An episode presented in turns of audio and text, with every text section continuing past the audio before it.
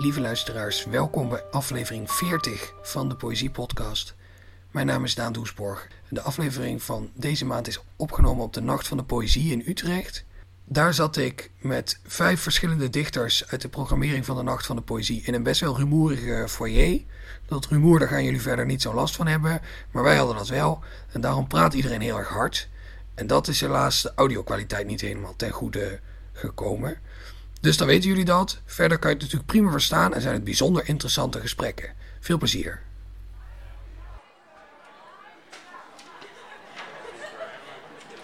Lieve dames en heren. Uh, ja, je mag gaan zitten hoor, als je dat wil. Ja, ja.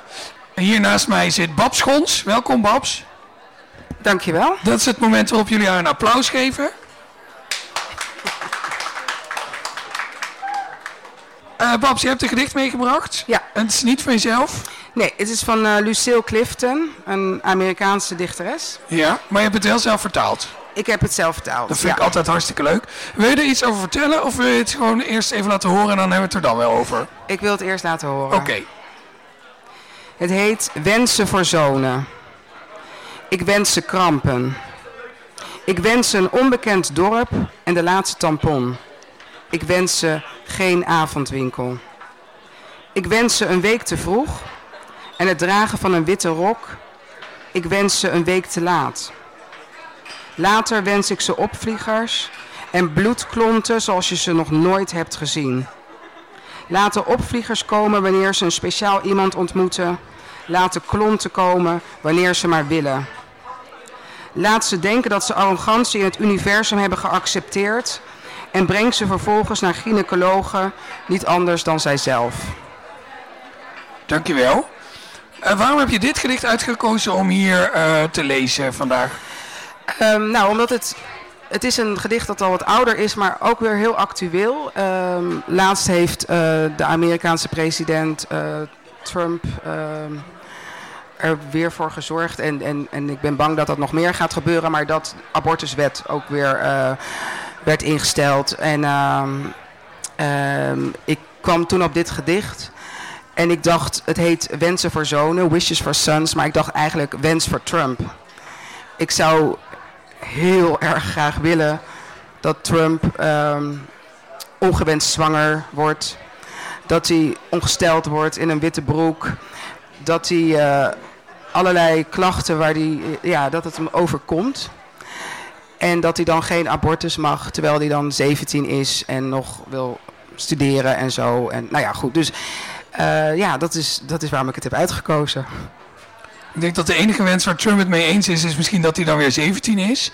Maar ik denk ook wel dat het goed voor hem zou zijn om dat allemaal een keer, uh, een keer mee te maken. Ik denk dat het heel, heel erg gaat om ja, inleving, weet je wel. Ik denk dat er gewoon veel te weinig uh, inlevingsvermogen ja, vermogen is. En dat mensen daarom hele rare besluiten nemen. Ja, ik moet zeggen dat ik mezelf erop betrapte toen ik dit gedicht las. Dacht ik ook, oh wat, uh, wat een vreselijke wens allemaal, wat ongemakkelijk. En toen dacht ik, ja, dat is voor elke vrouw gewoon dagelijkse kost. Dus hou gewoon even je mond.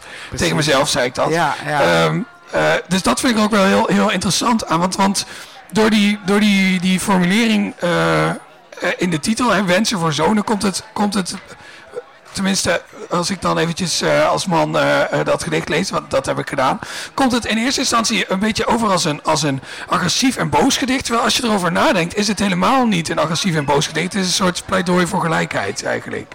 Dus, ja, ja. Um, en dat komt soms alleen maar door zelf iets te kunnen ervaren. Ja, ja dat denk ik ook. Je hebt dit gedicht zelf vertaald. Doe je dat vaker, poëzie vertalen? Uh, nee, eigenlijk niet. Eén keer eerder heb ik een gedicht vertaald. Gedicht uh, over Rita Franklin van uh, Nicky Giovanni. Maar ja, heel erg uit de losse pols. Ja, en wat bracht je er nu toe om dit gedicht te vertalen? Nou, um, ik had laatst al het idee om dat te doen. Omdat ik dacht van dit is een gedicht dat ik ja, eigenlijk zou willen ontsluiten voor meer mensen. Vooral mensen die ik ken en waar ik mee werk. Waarvan ik weet dat ze dan nooit dat gedicht in het Engels zouden tegenkomen. En dat is eigenlijk waarom ik dacht van... Um, ik was al een beetje begonnen. Dus toen jij kwam dacht ik, oh, oh leuk, weet je wel. Ik maak het af.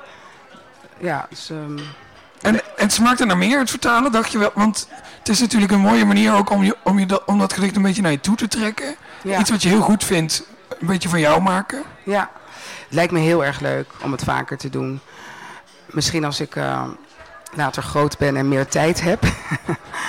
maar eh, nee, het is zeker iets wat ik op een eh wensenlijst heb staan. eh, ja, om het vaker te doen. En, en vooral gedichten waarvan ik denk, ja, die vind je hier niet zo snel. Of die komen niet zo snel tot de mensen, tot wie ik ze graag zie komen, zeg maar. Ja. Je gaat zo meteen nog in, de, in de super heftige grote zaal optreden. Heb je er zin in? Ja, zeker. Heel erg zin in. Ik vind het heel laat, moet ik zeggen. Ja, hoe laat ben je of wil je het niet verklappen? Want niemand weet het natuurlijk. Oh ja, ja. Nou, ik weet het wel, maar Het is eh, als de wijzers ehm, naar boven en naar beneden staan. oh ja, dat is wel laat inderdaad. Ja. Eh, nou ja. Ja, ongeveer. Ja. ongeveer ja. Maar en heb je, heb, je een soort, heb je een soort overlevingsplan gemaakt over hoe je het vol gaat houden? Om dan nog helemaal scherp eh, te zijn? Ja, ik ga me straks gewoon even terugtrekken in een kleedkamer. En dan ga ik even ja, heel veel energie verzamelen en gewoon eh, in, de, in de mood komen. Maar ik moet me dan altijd even een beetje, een beetje terugtrekken. Een beetje, ja, even in mijn energie eh, tunen. Ja. Ik heb vannacht, eh, vanmiddag ook de kindernacht van de poëzie gepresenteerd. Wat ontzettend leuk was. Ja? daar krijg je heel veel energie van. ja, Ja, ik vind het heel goed dat je erover begint, want we hebben het eigenlijk nooit over de kindernacht van de poëzie, maar dat is natuurlijk ook onderdeel van, dit, van deze grote festiviteit. Wat vond je het allerleukst aan de kindernacht van de poëzie? Daar gaan we het nu gewoon over hebben. Nou, dat je dus... Je bent constant in gesprek eh, met die kinderen. Ze, hebben ook, ze steken hun vinger op, want ze hebben vragen. Dat is heel erg leuk. Ze reageren op dingen. Eh, vorig jaar was... ehm, volgens mij was het de performance van Ted van Lieshout. En dan staat er gewoon een meisje op en die kent dat gedicht wat hij wil gaan lezen uit haar hoofd. En hij roept er dan ook op het podium en dan, gaat, eh, dan mag ze het lezen. En eh, er was ook iemand die deed een soort act en die zei van eh, ja, wat was er dan eerder, de kip of het ei? En dan hoor je gewoon zo'n klein stemmetje uit het publiek. Nou, ik heb nog nooit een ei en kip zien leggen. Dus je, er is heel veel interactie en commentaar. En dat, dat is wel heel gezellig ook met kinderen. Het zou misschien ook wel leuk zijn als dat, als dat op, de, op de grote mensennacht van de poëzie ook af en toe gebeurde. Ja, Misschien wat ja. meer. In plaats van dat iedereen zo braaf op de grond ligt eh, te luisteren. Ja, dat iemand gewoon zo even zijn vinger opsteekt, want die heeft een vraag of een opmerking. Kan heel gezellig zijn. Dus als iemand dit eh, nu hoort en eh, straks tijdens jouw voordracht een vraag heeft, dan mag hij zijn vinger opsteken. Ja, of, of bij die performance daarna misschien.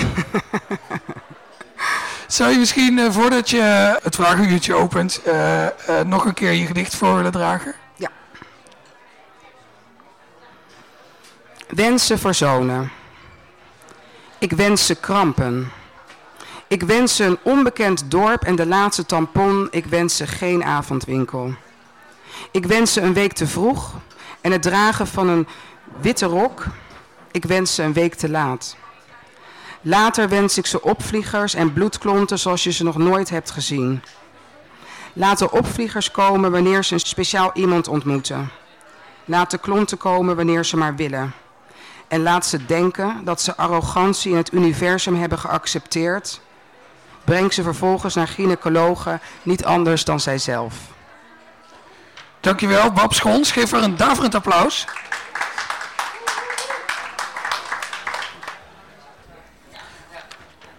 Naast mij zit H.C. ten Berger. Welkom. Geef hem een applaus. Nou ja, Een welopgevoed publiek. Eh, u hebt een gedicht meegenomen uit eh, Grensland. Wilt u er eerst iets over zeggen of gaan we er gewoon naar luisteren? Wat, eh, hoe zullen we dat doen? we kunnen er beter gewoon naar luisteren. Oké, nou graag. De tekst is niet lang geleden geschreven, in juni. Eh, heet Grensland en is gesitueerd in het gebied te Zuidwest-Texas tot Arizona. Ik wil uit dit gedicht verdwijnen als een pauper op de vlucht uit een verzengende woestijn. Wat doe ik hier als luxe zwerver in het licht dat over een leegte zonder einde strijkt? Waar een lichaam naamloos en ontvleest gelegen heeft en niemand rouwde, is een kruis van takken tussen losse keien door Samaritanen opgericht. Dood alom in zilverig zand of in de schaduw van een trotse cactusplant die op deze plaats rechtstandig wortels schoot. Het gebeente, bleekwit, wachtte op de mens die het aan de aarde toevertrouwde, omdat iets van menselijkheid of God weet wat hem dat gebood. De opgejaagden vallen vroeg of laat in loesje handen, geslagen door een schrikbewind van perfide machthebbers en schurken, sterven zij verdorst in de Sonora of verdrinken in de Rio Grande. Ik laat mij door het tuig dat hier regeert, de schoonheid van de egelcactus en de cholla, die de huid met naaldvenijn doorzeeft. De gehorende hagedis, de kwartel en de specht op de saguaro, die kaarsrecht en stekelig de eeuwen overleeft. Deze bloeiende verlatenheid laat ik mij de dood ten spijt door geen uitwas van de macht ontgaan. Dank u wel. Uh, waarom heeft u juist voor dit gedicht gekozen om, om hier uh, voor te dragen? In de eerste plaats, ja, moet je iets kiezen en je weet bij God niet wat, omdat ik al meer dan 55 jaar publiceer. Dus waar, wat moet je nemen? Nou, kort, kortom, die tekst heb ik gekozen omdat uh, nieuw is. Ja, weliswaar van juni van dit jaar. Speelt zich af in de lente van 2019. En merkwaardigerwijs een maand nadat dit gedicht werd geschreven... schiet een gestoorde Texaan 22 mensen dood in El Paso. Dat is de laatste stad in Zuidwest-Texas, waar dit gedicht nou net speelt en begint. Plus dat hij nog tientallen gewonden. Dat gebeurt daar om de havenklap. En het bracht mij op het contrast. Hoewel het gedicht klaar was. Het contrast tussen de schoonheid van de lentewoestijn. Wanneer de cactussen bloeien in allerlei soorten. De saguaro's, de koetsierzweep die prachtige naam is voor een cactus die als een zweep opzij hangt in, in, in de hitte van de woestijn. En deze fantastische groeisels en de dieren die er desondanks leven. De schoonheid ervan zou je laten ontgaan. Omdat daar voortdurend totaal onmenselijke taferelen zich afspelen. Mensen die verdrogen, verdorsten, liggen dood te gaan. En wat mij later ook enorm getroffen heeft. Er was weken later een navrante foto in de dagbladpers van een man, een vader, een Mexicaan uiteraard, die met zijn dochtertje op zijn rug, onder zijn hemd, klampte ze zich vast aan zijn schouders, waren beide verdronken in de Rio Grande, waar ik jaren geleden zelf stond te kijken. En zijn vrouw stond aan de kant van Mexico hij was al aan de overkant geweest. Maar het kind was zo bang om te wachten op zijn ouders. Want die man moest weer terug om zijn vrouw te halen. Dat ze weer mee terugging. En ze zijn beide verdronken in de Rio Grande. Die merkwaardige contrastwerking was eigenlijk de opdracht van dit gedicht. Enerzijds de menselijkheid die op dit moment verzoek is in deze wereld. Een beschaving waarvan je je afvraagt hoe dun het vlies is dat die beschaving nog houdt. En aan de andere kant dat je je in je alledaagse leven niet op je kop moet laten zitten en je niet alles moet laten ontnemen door de treurigheid waarin deze wereld vaak verkeert. Dat grensland tenslotte staat ook natuurlijk voor de grenslanden overal in de wereld. Dit is alleen maar een exempel. Uh, die grenslanden hadden ook ergens anders gesitueerd kunnen worden. Maar toevallig ken ik dat gebied vrij goed, omdat ik er een tijd gewoond heb. Nou ja, meer kan ik er niet over zeggen. U heeft net uh, in, de, in de zaal een, een optreden dat de luisteraars van deze podcast uh, moeten missen. Maar dat uh, de aanwezigen hier hopelijk wel meegekregen hebben. Heeft u ook twee gedichten over woestijn voorgedragen? Wat, wat trekt u in de, in de woestijn als, als voedingsbodem voor de poëzie? Eenvoudig gezegd het elementaire. En het elementaire speelt voor mij op meerdere gebieden, meerdere landschappen. Ik heb vrij veel geschreven over de arctische gebieden, de, het uiterste noorden, waar ik ook een jaar werk heb gedaan in de jaren zeventig. Uh, dus Groenland, Noord-Canada, Alaska en British Columbia. Waar je dus ook, ook te maken krijgt met het, het elementaire bestaan. En dat werkte zowel concreet ook vanwege het werk dat ik moest doen, als, ja, hoe noem je dat, exemplarisch voor het taalgebruik dat daaraan toegekend kon worden. Want de taal is natuurlijk in de poëzie alles overheersend. Het ritme, de muzikaliteit, de taal, de betekenis. Alleen projecteren kon ik dat projecteren in wat ik dan maar het Arctische noem, het Noordelijke. Het uh, Hyperboreïsche, waarmee ik geen enkele wenk in de richting van Baudet wil doen, die het over boreaal heeft. Het hyperboreïsche is eigenlijk wat in de Griekse cultuur werd aangeduid met het noordelijke gebied dat men niet kende. Dat onbekend was, maar waar men de leugen niet kent. Uh, dat werd althans in de teksten zo gezegd. Daar was een soort helderheid die misschien aan anderen onthouden was. Nou ja, dat elementaire vind ik terug ook in het woestijnachtige. En dat is niet alleen in Zuid-Afrika zo, maar ook in de Sonora-woestijn, in Arizona, maar ook Noordwest-Mexico en overal in de wereld. Want de woestijnen, zoals u wel weet, rukken overal op. Door een zeer onverstandig beheer van, van de aarde. Dus het heeft ook te maken, regelrecht, met het, met het aardse. Het verschil met uh, grensland is dat die Zuid-Afrikaanse gedichten, die ik ook eigenlijk had willen lezen als een soort stille hommage aan een oude vriend van mij, die hier vanavond niet uh, kon zijn, Breiten Breitenbach. We hebben al een jaar of veertig, bijna vijftig vriendschap met elkaar. Ik had bewijzen van hommage eigenlijk deze teksten willen lezen, omdat hij en ik ongeveer gelijktijdig zouden lezen, maar hij was verhinderd. En misschien, als u mij toestaat, Uiteraard. kan ik één van die twee teksten die beneden gelezen zijn in de zaal hier nog één keer doen.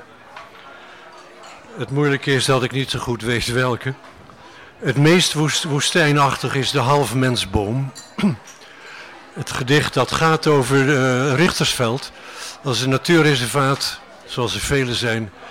En dat veld ligt uh, tegen de grens met Namibië aan waar de Oranje rivier loopt, die komt al van heel ver uit het oosten van de Afrikaanse provincies, kronkelt door het hele land heen, gaat langs de grens met Namibië en komt uit in de Atlantische Oceaan. En daar is een veerpont uh, waar een veerman een kleine beloning vraagt voor het overzetten als je het presteert om die rivier te halen. Uh, en hij uh, vraagt dan onder andere in het, wat, wat heet dan het Afrikaans, hè, uh, om een sopie. En een sopie is een, een flinke slok, een alcoholische versnapering, een borrel. En dat woord sopie heb ik ook beneden gezegd. Kennen wij nog van het oud-Hollands de koek en sopie? Die vroeger op het ijs stond, de tent waar je iets te drinken kon krijgen. Dat is 17e, 18e eeuw.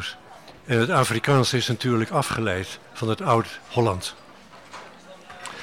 De halfmensboom is de enige boom die in het Richtersveld te zien is. En het is nauwelijks een boom, dat zult u wel horen. Op de rand van al wat bijna niet meer leeft. Door vier wielen aangedreven, stapvoets door het puin, over God verlaten en vergruisde wegen. Woestenij, waarvoor geen taal bestaat. Stuit je op een slungel van vier meter, tors vol wratten en een vreemde pruik als schedeldak. De halfmensboom, geworteld in gesmoorde aarde, zonder armtak, beenprothese, bladertooi, drinkend van gedroomde wateren of ochtendelijke dauw door nevels in de nacht hier neergeslagen. Dit is het leven rauw. Land en lijf verzengd, de geest vernauwd en prijsgegeven aan de leegte. Glijdt een slang over de keien, klemt een haviksklauw zich om een prooi. Spurt een klipspringer staccato door het veld. Hier en daar een half mens op een helling, kaarsrecht of gekromd. Een gestalte zonder handen, die verdorst op halve kracht de loden zonnegloed weerstaat. Net voor de avondval en het sublieme van een sterrennacht doemt daar de grensrivier. Een veerman, blind en stug, wacht op de late reiziger, die hij voor een sopie of een dollar overzet. Ik uh, wil u vragen om een heel hartelijk applaus voor Haas Etenbergen. Ja.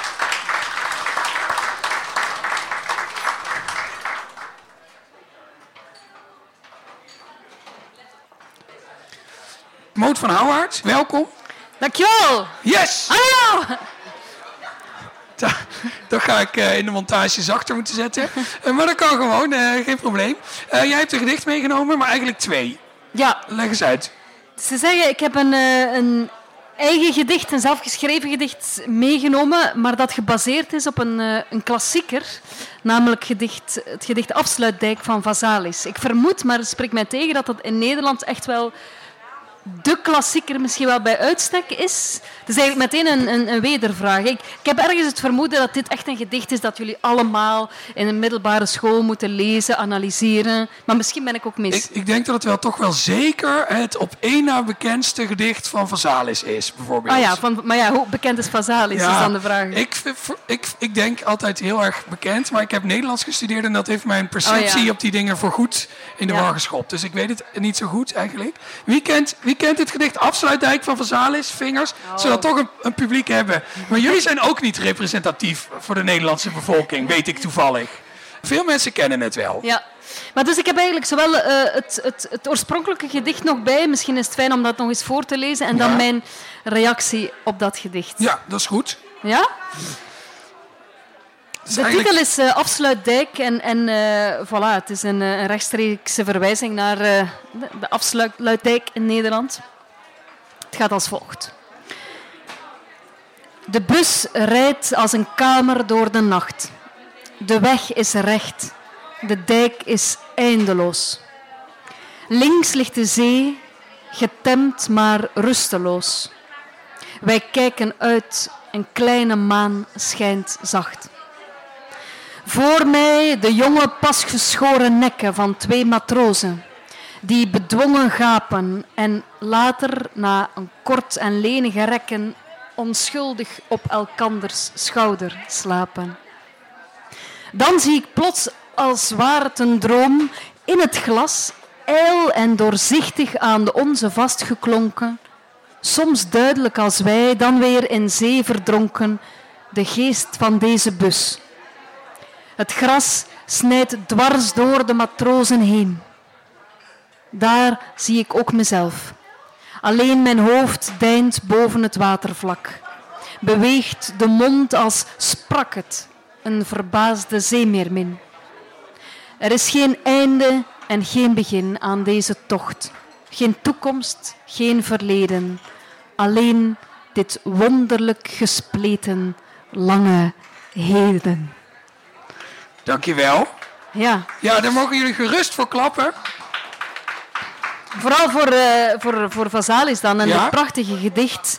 Uh, misschien, ik kan me voorstellen in het rumoer dat het misschien wat moeilijk is om, om, om er naar te luisteren, maar uh, je moet zich voorstellen dat zij op die afsluitdijk rijdt in een bus en rechts de zee ziet, links het gras met een aantal schapen.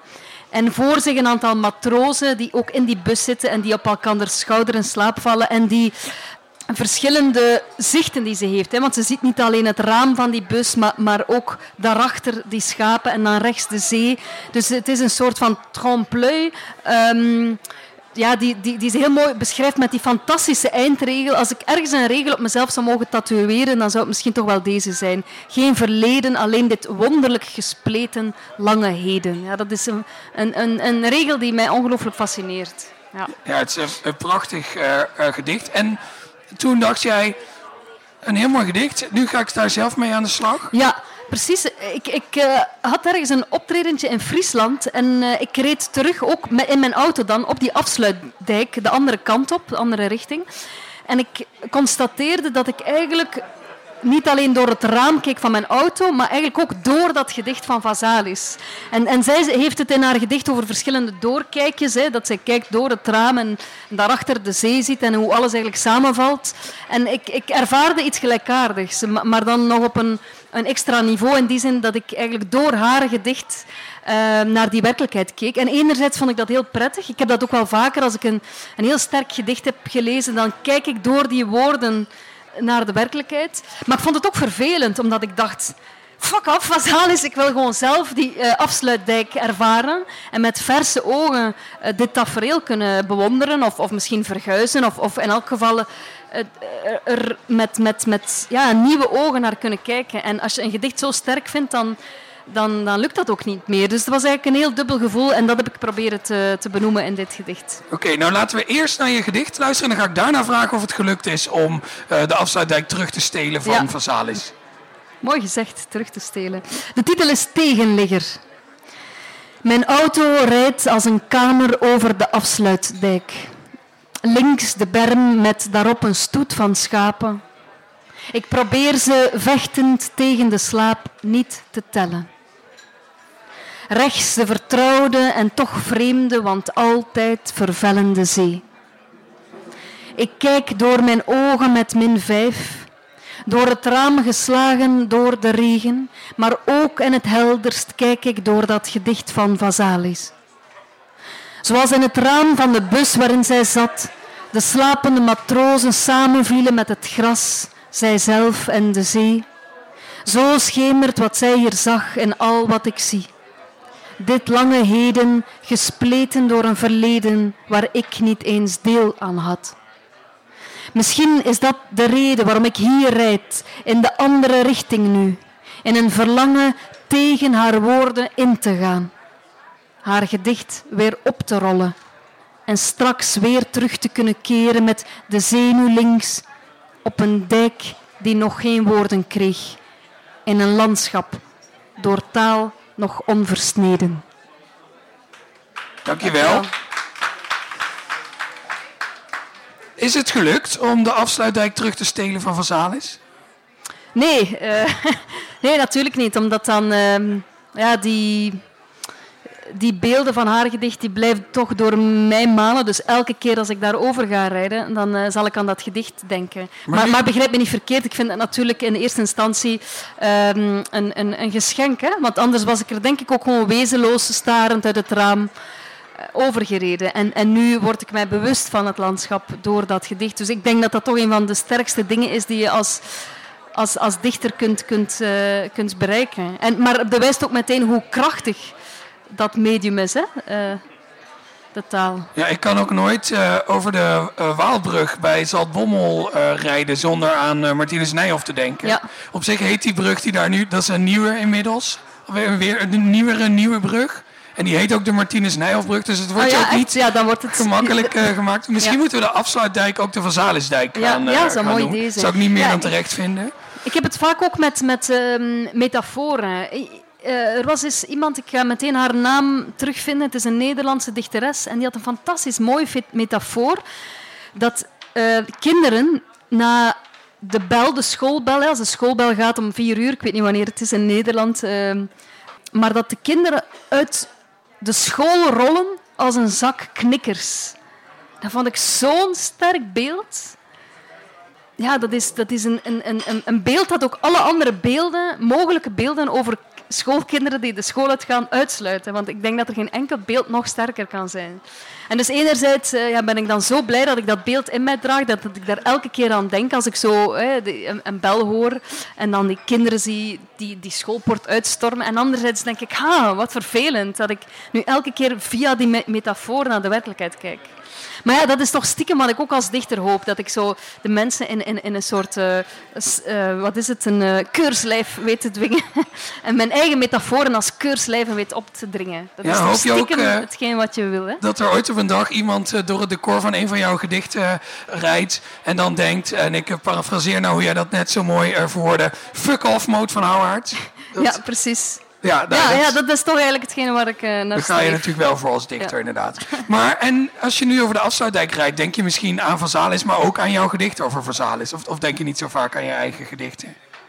Uh, ja, ja, ja uh, ja, nee, hè, natuurlijk wel. Want je bent wel elke keer aan het, aan, aan het schrijven of aan het herschrijven. En uh, ik denk, denk ook, ook, vooral aan het, aan het hele mooie uh, of het fijne optreden. Dat was in Friesland. Het soort, uh, ken jij het festival? Het is een poëziefestival dat jaarlijks plaatsvindt op het strand daar. Een heel ja, bijzondere plek. Ik ben eventjes de naam. Het was op een camping ook. Een soort, Kijk even het publiek in of iemand het Het is een bijzonder poëziefestival. Maar je moet dus echt over die afsluitdijk en dan helemaal naar Friesland om het, uh, om het te kunnen meemaken. Um, en ik heb het daar ook eigenlijk, want ik ben eigenlijk iemand die heel langzaam schrijft. Uh, en heel vaak herkoudt.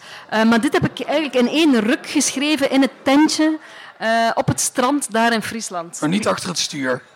Nee, niet, nee misschien het, kwam het idee daar wel, maar op het papier kwam het daar pas in het tentje. Ik moet nu denken aan een hele mooie anekdote die Tom Waits een keer vertelde. Die uh, reed uh, over een weg in zijn auto, zoals je dat wel eens doet als je in je auto zit. En, uh, en die, die kreeg ook ineens een idee. En die heeft toen even met dat idee onderhandeld en gezegd van luister, je, je ziet toch dat ik nu achter het stuur zit. Ik heb nu toch geen tijd om jou hier uh, te ontvangen. Kan je misschien later terugkomen? Oh, ja. En dat heeft dat idee toen inderdaad uh, gedaan. Gedaan, ah, ja, ja, toch, ja. ja. Maar ja, in dit geval uh, was het bij jou... Ja, vind ja, sowieso, om... de auto is voor mij de ideale plek om, om op nieuwe ideeën te komen. Dat is ja, ergens de, de combinatie of de paradox tussen in beweging zijn en toch in een mentale... Ik heb het gevoel dat ik in een in een ander bewustzijn zit, of minder alert eigenlijk, gek genoeg. Enerzijds natuurlijk alert voor wat er gebeurt in het verkeer, maar ook ja, toch in een zekere slaaptoestand. Als ik zo lange ritten moet maken, hè, bijvoorbeeld naar, nu ook net, ik heb ook zo'n lange rit gemaakt, gewoon uh, ja, op, op automatische piloot. Dus dat, dan ben ik in een ander bewustzijnsniveau, maar net in dat niveau komen er soms wel nieuwe prikkels of ideeën binnen. Maar je denkt dan nooit, ik bedoel, je slaat dan nooit bijvoorbeeld in je hoofd meteen aan het, aan het dichten en denkt, oh, dit, dit komt me heel slecht uit, ik kan dit nu niet allemaal vasthouden. Ik neem wel heel vaak dingen op, eh, dus, dus met de spraakmemo van mijn telefoon, uh, dat doe ik dan wel vaak in de auto, dat ik dan uh, dingetjes opneem. Ja, flarden of ideeën, omdat ik het anders heel snel zou vergeten ja. Ik had daarnet een, bijvoorbeeld een ideetje. Uh, ik was toen nog in België en ik zag een, uh, een, politieauto passeren. Ik weet niet hoe de politiewagens er hier in Nederland uitzien, maar in, in België hebben die allemaal ook een heel geëikte vorm. Dat zijn witte busjes van, van Volkswagen met dan uh, specifieke blauwe lijnen erop en daar dan in, in, blauwe plakletters politie. en het leek mij leuk om zo eens een actie te doen, uh, s'nachts, en naar zo een politieauto te stappen en die nieuwe plakletters aan te te brengen. Um, dus boven het woord politie daar dan poëzie aan te brengen. In, in diezelfde blauwe plakletters. Um, en in, in, in Vlaanderen wordt heel vaak geopperd voor meer blauw op straat. En, en voilà, dus dat, ik, ik, zou dan een filmpje maken, ook onder de titel Meer blauw op straat. En dan zie je mij zo s'nachts naar zo'n politieauto gaan. En dan stiekem andere plakletters op die auto's kleven. Dus uh, dat was een ideetje dat ik daarnet uh, kreeg. Dus, uh, ja, dus dan, ik, ik, ik plaats dat dan binnen de categorie fratsen. Hè, dus dat is op zich geen gedicht, maar dat is dan binnen uh, de mentale categorie fratsen. Uh, maar ik denk wel dat ik het ga uitvoeren. V vind je het een leuk idee? Ja, ja ik, ik denk op zich... Ja, ja, ik weet niet hoe dat dan in België gaat, maar ik, ik denk dat je er hier wel voor opgepakt zou Ja, maar dat lijkt mij dan heel maar leuk. Maar dat is het ook wel waard eigenlijk. Ja, ja. Dus ik hoop dat ik uh, over, over enige tijd in de krant lees dat je gearresteerd bent voor het bepakken ja. van een politieauto. Zou je, nu je nog niet in de cel zit, voor ons nog één keer jouw gedicht voor willen dragen? Het, hetzelfde gedicht? Ja, hetzelfde okay. gedicht. Dan kan iedereen er namelijk met de kennis van nu nog een keer naar luisteren. Ja. Tegenligger. Mijn auto rijdt als een kamer over de afsluitdijk. Links de berm met daarop een stoet van schapen. Ik probeer ze vechten tegen de slaap niet te tellen. Rechts de vertrouwde en toch vreemde, want altijd vervellende zee. Ik kijk door mijn ogen met min vijf. Door het raam, geslagen door de regen, maar ook in het helderst kijk ik door dat gedicht van Vazalis. Zoals in het raam van de bus waarin zij zat, de slapende matrozen samenvielen met het gras, zijzelf en de zee. Zo schemert wat zij hier zag in al wat ik zie. Dit lange heden, gespleten door een verleden waar ik niet eens deel aan had.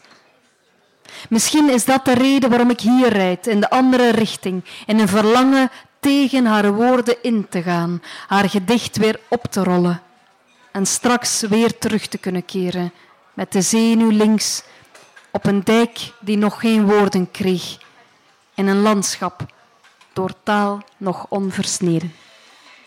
Dankjewel. Mag ik een heel hartelijk applaus voor Moot van Ouwaard? Dank u wel.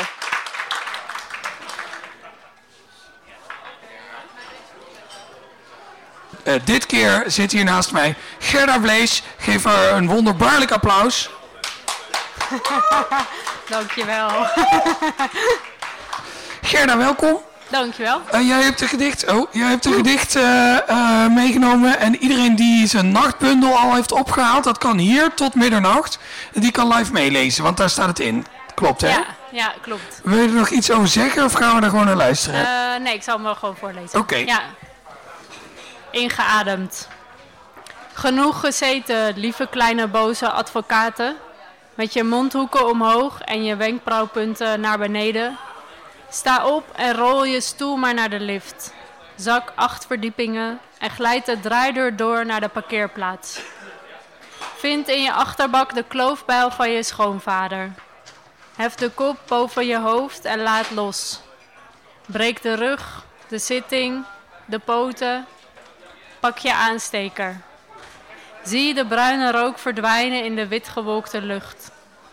En als de mensen komen vragen of dat wel gezond is voor je longen, zeg dan: niet gezond is om mijn mondhoeken omhoog te houden en mijn wenkbrauwpunten naar beneden. Omdat onderzoek uitwijst dat klanten dan bereid zijn om meer risico te nemen.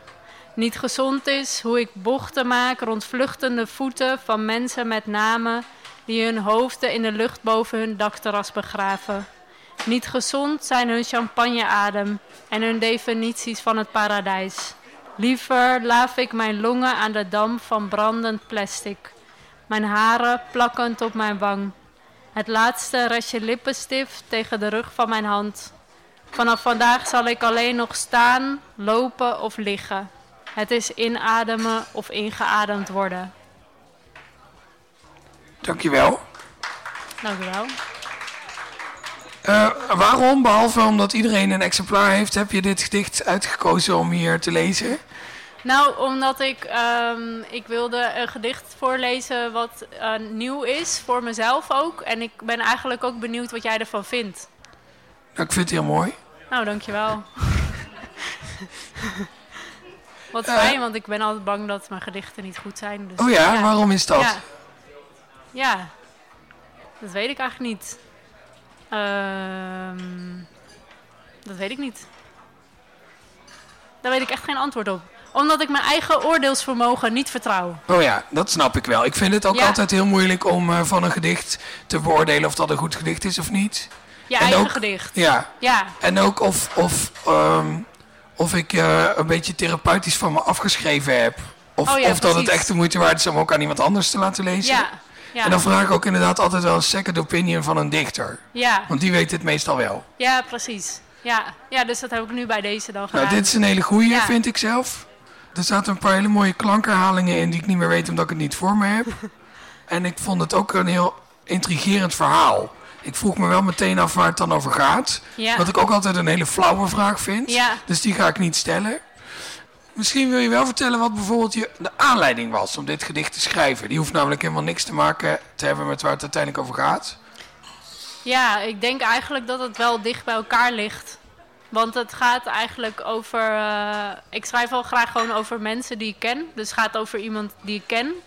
Die is vermogensadvocaat. Of hoe heet dat? Private equity advocaat. Ja.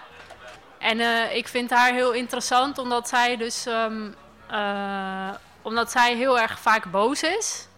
En eh, ik ben dat niet zo vaak. Eh, en, en zij houdt weer niet van. ehm, ja, misschien moet ik echt het langer verhaal vertellen. Ik, ik zit op de kunstacademie en zij zit bij mij in de klas. En eh, ik deed toen allemaal dingen met, met liefde. Dus ik ging dan bijvoorbeeld mensen vragen om een stoel te kussen. En, of, of een fiets te kussen of te strelen. En toen ze zei van, oh dat lijkt me echt verschrikkelijk om te doen. Maar zij houdt er weer heel erg van om dingen kapot te maken. En toen hebben we samen een project gedaan waarbij we elkaar dwongen om dat te doen wat we niet wilden. Dus eh, toen dwong zij mij om een eh, stoel eh, in elkaar te slaan en te verbranden. Dus dat is, was het beginpunt van dat gedicht eigenlijk. En heb je haar toen ook gedwongen om een stoel te kussen? Ja, ja. Ja, dus ja. Het viel mij op dat de stoel best wel vaak voorkomt in jouw poëzie. Wat heb jij met stoelen? Oh, eh, dat was mij nog niet opgevallen. Ehm, maar toen we dat deden met die stoelen was het eigenlijk omdat we... We hadden gewoon eh, we hadden objecten nodig om, om, dat, eh, om ons op uit te leven. En een stoel, ja... Nou, ik heb trouwens ook vaker dingen met... Ja, een stoel is dan gewoon heel het meest gewone of zo. Maar het heeft ook een goed formaat, omdat het een beetje hetzelfde formaat heeft als een mens. Want ik, ja, ik denk wel dat dat, dat, dat, dat, dat belangrijk is. Ja. Ik wil toch nog even terug naar wat je net zei over dat je dit gedicht hebt uitgekozen omdat je benieuwd bent wat ik ervan vind. ja. Heb je het dan ook in die bundel op laten nemen omdat je benieuwd bent wat ik ervan vind? Want dat vind ik wel een beetje overdreven. Nee, dat was eigenlijk omdat ik niet zo heel veel nieuwe gedichten heb geschreven die al af zijn. En eh, dit was een van de weinige. Dus dat, dat en je wilde de graag met iets nieuws komen eh, hier. Ja. Ja. Ja. dat snap ik wel. Ja. Ja. Ik, ik wilde nog iets vragen, maar ik ben het vergeten weer. Oh nee. Ja, dat is eigenlijk helemaal niet goed natuurlijk. Ehm, oh ja, eh, we kunnen het wel eventjes hebben over het feit dat jij nu... Jij was vorig jaar, was jij, eh, hoe heet dat ook weer? Nachtdebutant, geloof ik. Ja. Voor, eh, voor de luisteraars thuis. Eh, dat is op de Nacht van de Poëzie de eh, laatste dichter. Misschien moet ik jou dat laten uitleggen trouwens. Leg jij het maar Ja, uit. oké. Nou ja, dan ben, je, op, dan ben je de laatste dichter. En dan ben je dus om, om drie uur s'nachts. En dan, vaak loopt het nog uit, dus dan ben je nog later. En dan mag je het jaar daarvoor als eerste. Het jaar Oh, daarna, daarna, ja, denk daarna. ik. Ja, daarna. En dat was nu. Dat was nu, ja. En Ja. wat vond je leuker, als laatste of als eerste? Als eerste, Ja? ja. En waarom? Ehm, omdat ik eh, nog fris was. En ehm, ik hoefde me niet zo lang zenuwachtig te maken. En het publiek was ook veel frisser. Dus die lachten ook meer om de grapjes en zo. Ja, Ze roken ook frisser, denk ik misschien wel. ja dat, dat kan je niet echt ruiken van de Nee, dat is afstand. waar. Maar eh, ja, ja. Ja, dus en ik was ook, eh, ja, god, ik was echt bijna in slaap gevallen vorig jaar. Ja, Dat was misschien ook wel, ook wel leuk geweest. als je op het podium slaap Ja, midden tijdens Ja. een, ik ben een keer wel tijdens een gedicht, dat was wel eh, tijdens een repetitie voor iets en niet op het podium. En toen ben ik wel tijdens een eh, voordracht van een gedicht eh, even ingedommeld. Van je eigen gedicht. Ja, ja, en toen, eh, dat kan nooit lang geduurd hebben, Nee. maar- want ik kwam op een gegeven moment weer bij. En toen ging ik daarna sorry zeggen tegen die muzikanten met wie ik was aan het repeteren. En die hadden het niet gemerkt, dus ik heb het vermoeden dat ik ook Oh. gewoon doorgepraat heb. Dus het was gewoon, oh, dat is knap. Dat is Maar het was ook wel een gedicht dat ik al heel erg vaak eh, voorgedragen heb. Dus eh, misschien kan ik dat ook wel in mijn slaap. Ja, een slaapvoordracht. Slaap, Ja. In plaats van slaapwandelen. Ja, Dus misschien kunnen we daarmee experimenteren. Met Eh. heel lang wakker blijven en dan, eh, ja, totdat je, en dan heel lang blijven voordragen totdat je in slaap valt. Ja, en dan op een speciaal Ja. festival waarbij het publiek ook heel lang op moet blijven. Ja, en dan aan het einde weet niemand zeker of de voordracht echt plaatsgevonden heeft. Want iedereen, Want iedereen sliep. Ja, dat Of vind ik wel een mooie... Misschien is dat wel gewoon, als we de nacht van de poëzie gewoon wat langer uittrekken. Ja, gewoon de echte Ja. nacht van de poëzie. Ja. In plaats van dat halfslappe gelul hier in eh, Tivoli Vredenburg. Maar nu moet ik, nu moet ik aan deze podcast zo'n zo'n zo'n disclaimer toevoegen dat er, dat er grof taalgebruik eh, in zit. Ja, maar je Ik, kan eh, het er niet uitknippen. Nou ja, dat, kan- dat kan wel. Ja. Nou, dat kan wel. Ehm, wat ik er in ieder geval niet uit wil knippen is eh, dat jij je gedicht nog een keer voorleest. Zou je dat voor ons willen doen? Ja, ja, dat wil ik doen. En, en eh, Ja. eh, probeer wakker te blijven, maar het hoeft niet. Ja. Ik denk dat het moeilijk zal worden om in slaap te vallen. Ingeademd. Genoeg gezeten, lieve kleine boze advocaten. Met je mondhoeken omhoog en je wenkbrauwpunten naar beneden. Sta op en rol je stoel maar naar de lift. Zak acht verdiepingen en glijd de draaider door naar de parkeerplaats. Vind in je achterbak de kloofpijl van je schoonvader. Hef de kop boven je hoofd en laat los. Breek de rug, de zitting, de poten. Pak je aansteker. Zie de bruine rook verdwijnen in de witgewolkte lucht. En als de mensen komen vragen of dat wel gezond is voor je longen, zeg dan: Niet gezond is om mijn mondhoeken omhoog te houden en mijn wenkbrauwpunten naar beneden, omdat onderzoek uitwijst dat klanten dan bereid zijn om meer risico te nemen. Niet gezond is hoe ik bochten maak rond vluchtende voeten van mensen met namen die hun hoofden in de lucht boven hun dakterras begraven. Niet gezond zijn hun champagneadem en hun definities van het paradijs. Liever laaf ik mijn longen aan de damp van brandend plastic. Mijn haren plakkend op mijn wang. Het laatste restje lippenstift tegen de rug van mijn hand. Vanaf vandaag zal ik alleen nog staan, lopen of liggen. Het is inademen of ingeademd worden. Dankjewel. Dankjewel. Ja, heel goed. Dit is waar jullie klappen, inderdaad. Goed te horen. Eh, rug en lucht, dat was die klankerhaling die Ah, ik zo mooi vond. ja. Die, die staan echt precies ver genoeg uit elkaar. Dus eh, chapeau daarvoor. Dames en heren, mag ik een heel hard applaus voor Gerda Blees.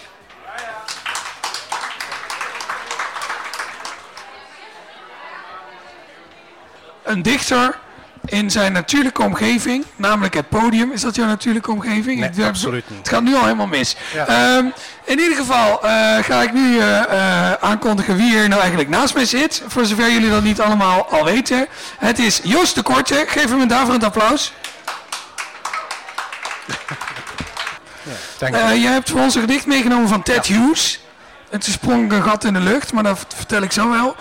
Wil je er eerst iets over vertellen of kunnen we er maar beter gewoon meteen naar gaan luisteren? Eh, we gaan meteen luisteren. Ja, dat is goed. Ehm, het is een vertaling van eh, de Thought Fox. Ik heb dat, die vertaling eh, zelf snel in elkaar gebokst, dus ik weet niet of het, het or- origineel helemaal recht aan doet, maar recht doet, maar we zien.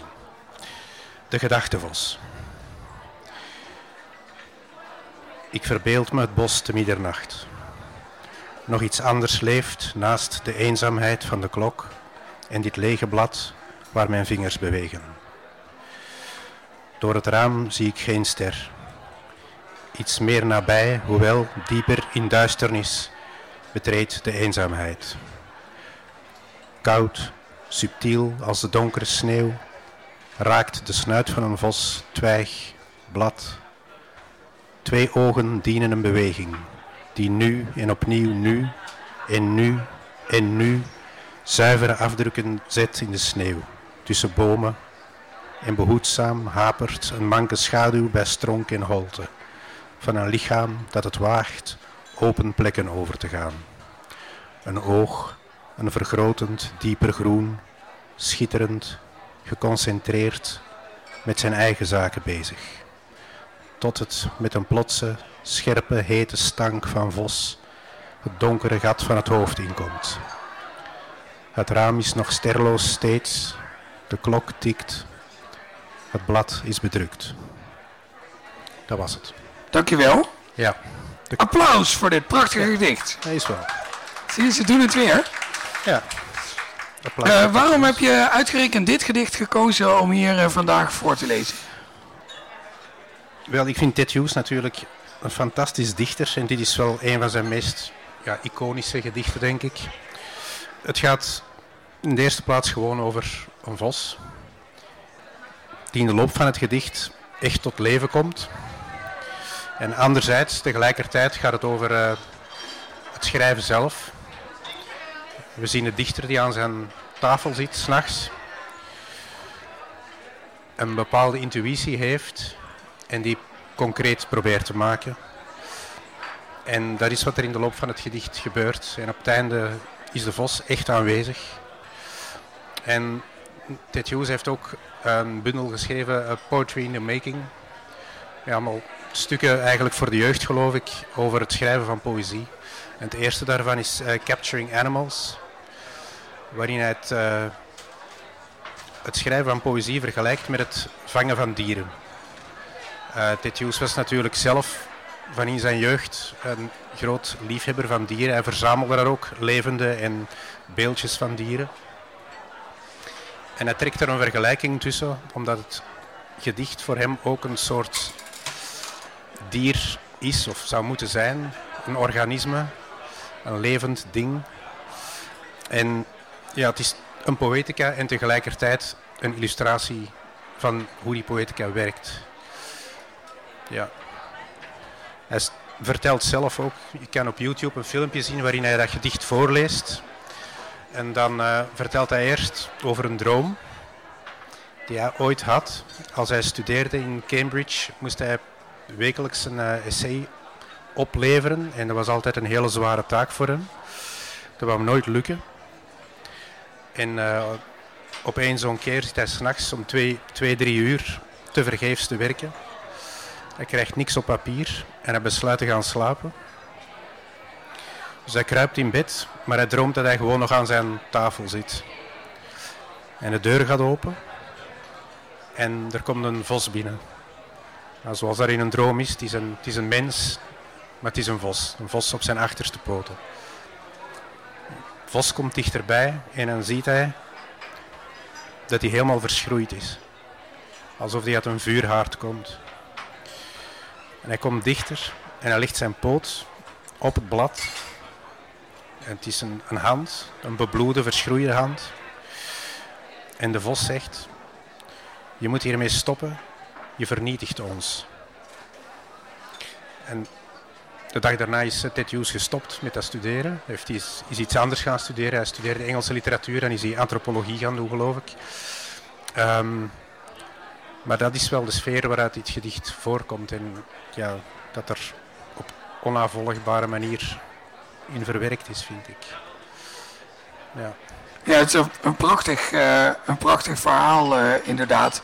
Dat ook zoveel, zoveel uh, elementen verenigt van het soort poëzie dat hij schrijft. Ik was ja. heel erg blij dat jij een gedicht van, van Ted Hughes koos. Ik hoorde. En, uh, en ook uh, uh, dat je ervoor gekozen had om dat zelf te vertalen. Want ik ben ook Ted Hughes aan het vertalen. En ik vertaal Crow. En ook een hele vreemde bundel ja. van hem met veel, veel dieren erin. Ja. En, en ook in die beeldentaal van, van Crow past dat hele verhaal inderdaad over die, die droom die hij had. Maar ook, ook dit gedicht het is een veel eerder gedicht en daarom ook qua vorm uh, wat klassieker, maar het past ja, het ook naadloos in. Het zijn debuutbundel uit ja. Uh, ja, 1957 of zo denk ik. Ik kan me voorstellen dat het ook om die reden, omdat het wat strakker in elkaar zit, ook een behoorlijke kluif was om te vertalen. Hoe, uh, hoe heb je dat ervaren? Hoe ging dat? wel, ik denk dat die vertaling die ik nu gemaakt heb, um, ja, dat die niet... ja, niet goed genoeg is. Dus ik heb, ik heb dat op twee dagen gedaan, uh, om, ja, omdat ik uh, merkte dat er geen vertaling van bestond. Um, ja, wat gewoon heel opvallend is in het origineel, is dat er in, in, bij alle gedichten van TTU dat er heel veel alliteratie in zit. Dus daar ben ik wel een beetje naar op zoek gegaan. Dat is wel een leidraad geweest en voor de rest ja, proberen iets van de sfeer te bewaren. Maar, ja. maar voor mij is het geen, uh, geen project zoals, zoals voor u. Ja, maar het is natuurlijk ook wel. Je kan op verschillende manieren eh, vertalen, denk ik. En een van die manieren is op, op, een, op, een, op de praktijkgerichte manier, zoals deze vertaling. Je, wil, je wil het gedicht bespreken, maar je wil het niet in het Engels eh, eh, bespreken. Dus, dus maak je er met een praktisch oogmerk een vertaling van. En op het moment dat je zegt, ik ga, stel je zou nu zeggen, ik ga die, die debuutbundel van Ted Hughes in zijn geheel vertalen en als, als vertaald werk eh, de wereld insturen, dan vertaal je natuurlijk weer op een andere manier. Ja, dat denk ik wel, ja. Uiteraard. Maar heb je er veel hoofdbrekens aan gehad nu? Was, zeg maar, zaten er, ik, ik, toen ik het las, dacht ik namelijk, god, ga er maar aan staan om het te vertalen. Er zitten volgens mij een paar echt lastige knopen in waar je als vertaler doorheen moet werken. Of viel dat wel mee? Het, ehm, het viel relatief mee. Ja. Ik denk dat Crow veel moeilijker is om te vertalen trouwens. Ja, denk je? maar daar is de vorm wel veel losser. Daar zijn echt veel gerichten waar ik echt geen touw aan kon vastgenomen. Ja, dat is inderdaad wel een, uh, wel, een wel een hele kluip. En is Ted Hughes nou een dichter die ook in jouw eigen werk uh, terugkomt? Of, of bewonder je hem van een afstand? Nee, ik denk wel dat hij ja, heel duidelijk terugkomt eigenlijk. Ja, de thematiek. En um, er zit bij Ted Hughes ook altijd, ook in dit gedicht en ook in Crow, er is veel geweld, een bepaalde vorm van agressie, maar ook uh, onderliggende tederheid. En ja, ik heb zelf het gevoel dat het bij mijn poëzie ook zo is. Lijkt soms heel hard of heel somber, maar ja, de kern is toch licht. Dat vind ik wel belangrijk en ik vind dat bij Ted Hughes ook. En in Crow is dat ook, zo het afsluitende gedicht daarvan. Die uh, Little Blood, dat is, ja, is een heel ontroerend kleinoot en, en zo zitten er ook meer dingen in. En ja, dat herken ik ook wel, denk ik. Het is misschien ook wel uh, mooi in lijn met, uh, met de, de levende persoon Ted Hughes. Dat er een soort heel groot, uh, een hele grote bonk hardheid met ja. daarbinnen een, ja. een hele zachte ja, Het is kern. heel herkenbaar, ook als je biografie leest of zo. Ja, het, zijn werk past wel volledig. Het is niet dat er... Uh, soort schizofrenie is uh, wat dat betreft. Nee, dat nee het valt heel mooi, mooi samen ja, inderdaad met, ja. dat, uh, met dat werk. Ja. Zou je voor ons uh, dit sleutelgedicht in zijn oeuvre nog een keer voor willen lezen? Met ple plezier. De gedachtevos. Ik verbeeld me het bos te middernacht. Nog iets anders leeft naast de eenzaamheid van de klok en dit lege blad waar mijn vingers bewegen. Door het raam zie ik geen ster. Iets meer nabij, hoewel dieper in duisternis betreedt de eenzaamheid. Koud, subtiel als de donkere sneeuw, raakt de snuit van een vos twijg, blad. Twee ogen dienen een beweging die nu en opnieuw, nu en nu, zuivere afdrukken zet in de sneeuw, tussen bomen en behoedzaam hapert een manke schaduw bij stronk en holte, van een lichaam dat het waagt open plekken over te gaan. Een oog, een vergrotend, dieper groen, schitterend, geconcentreerd, met zijn eigen zaken bezig. Tot het met een plotse, scherpe, hete stank van vos het donkere gat van het hoofd inkomt. Het raam is nog sterloos steeds, de klok tikt, het blad is bedrukt. Dankjewel Joost de Korte. Mag ik een heel erg hartelijk applaus? En daarmee zijn we aan het einde gekomen van aflevering 40 alweer van de Poëzie Podcast. Uh, die werd opgenomen op de Nacht van de Poëzie op 28 september in Tivoli Vredenburg te Utrecht. Uh, hier gaat de Nacht van de Poëzie nog een poosje door. Maar deze podcast is afgelopen. daarom ga ik nu nog allemaal dingen zeggen ter afsluiting. bijvoorbeeld dat mijn naam Daan Doesborg is. Ik maak deze podcast in samenwerking met de Stichting Literaire Activiteiten Amsterdam en Vrij Nederland. En dit keer dus ook in samenwerking met het Literatuurhuis, organisator van de Nacht van de Poëzie. Ik zie u allen heel graag de volgende keer weer bij aflevering 41. Uh, die verschijnt over een maand. Uh, ik wil ook nog even opmerken dat de muziek die de luisteraars thuis wel horen, maar de mensen hier in Tivoli Vredenburg niet, gecomponeerd werd door Bart de Vrees. Graag tot de volgende keer.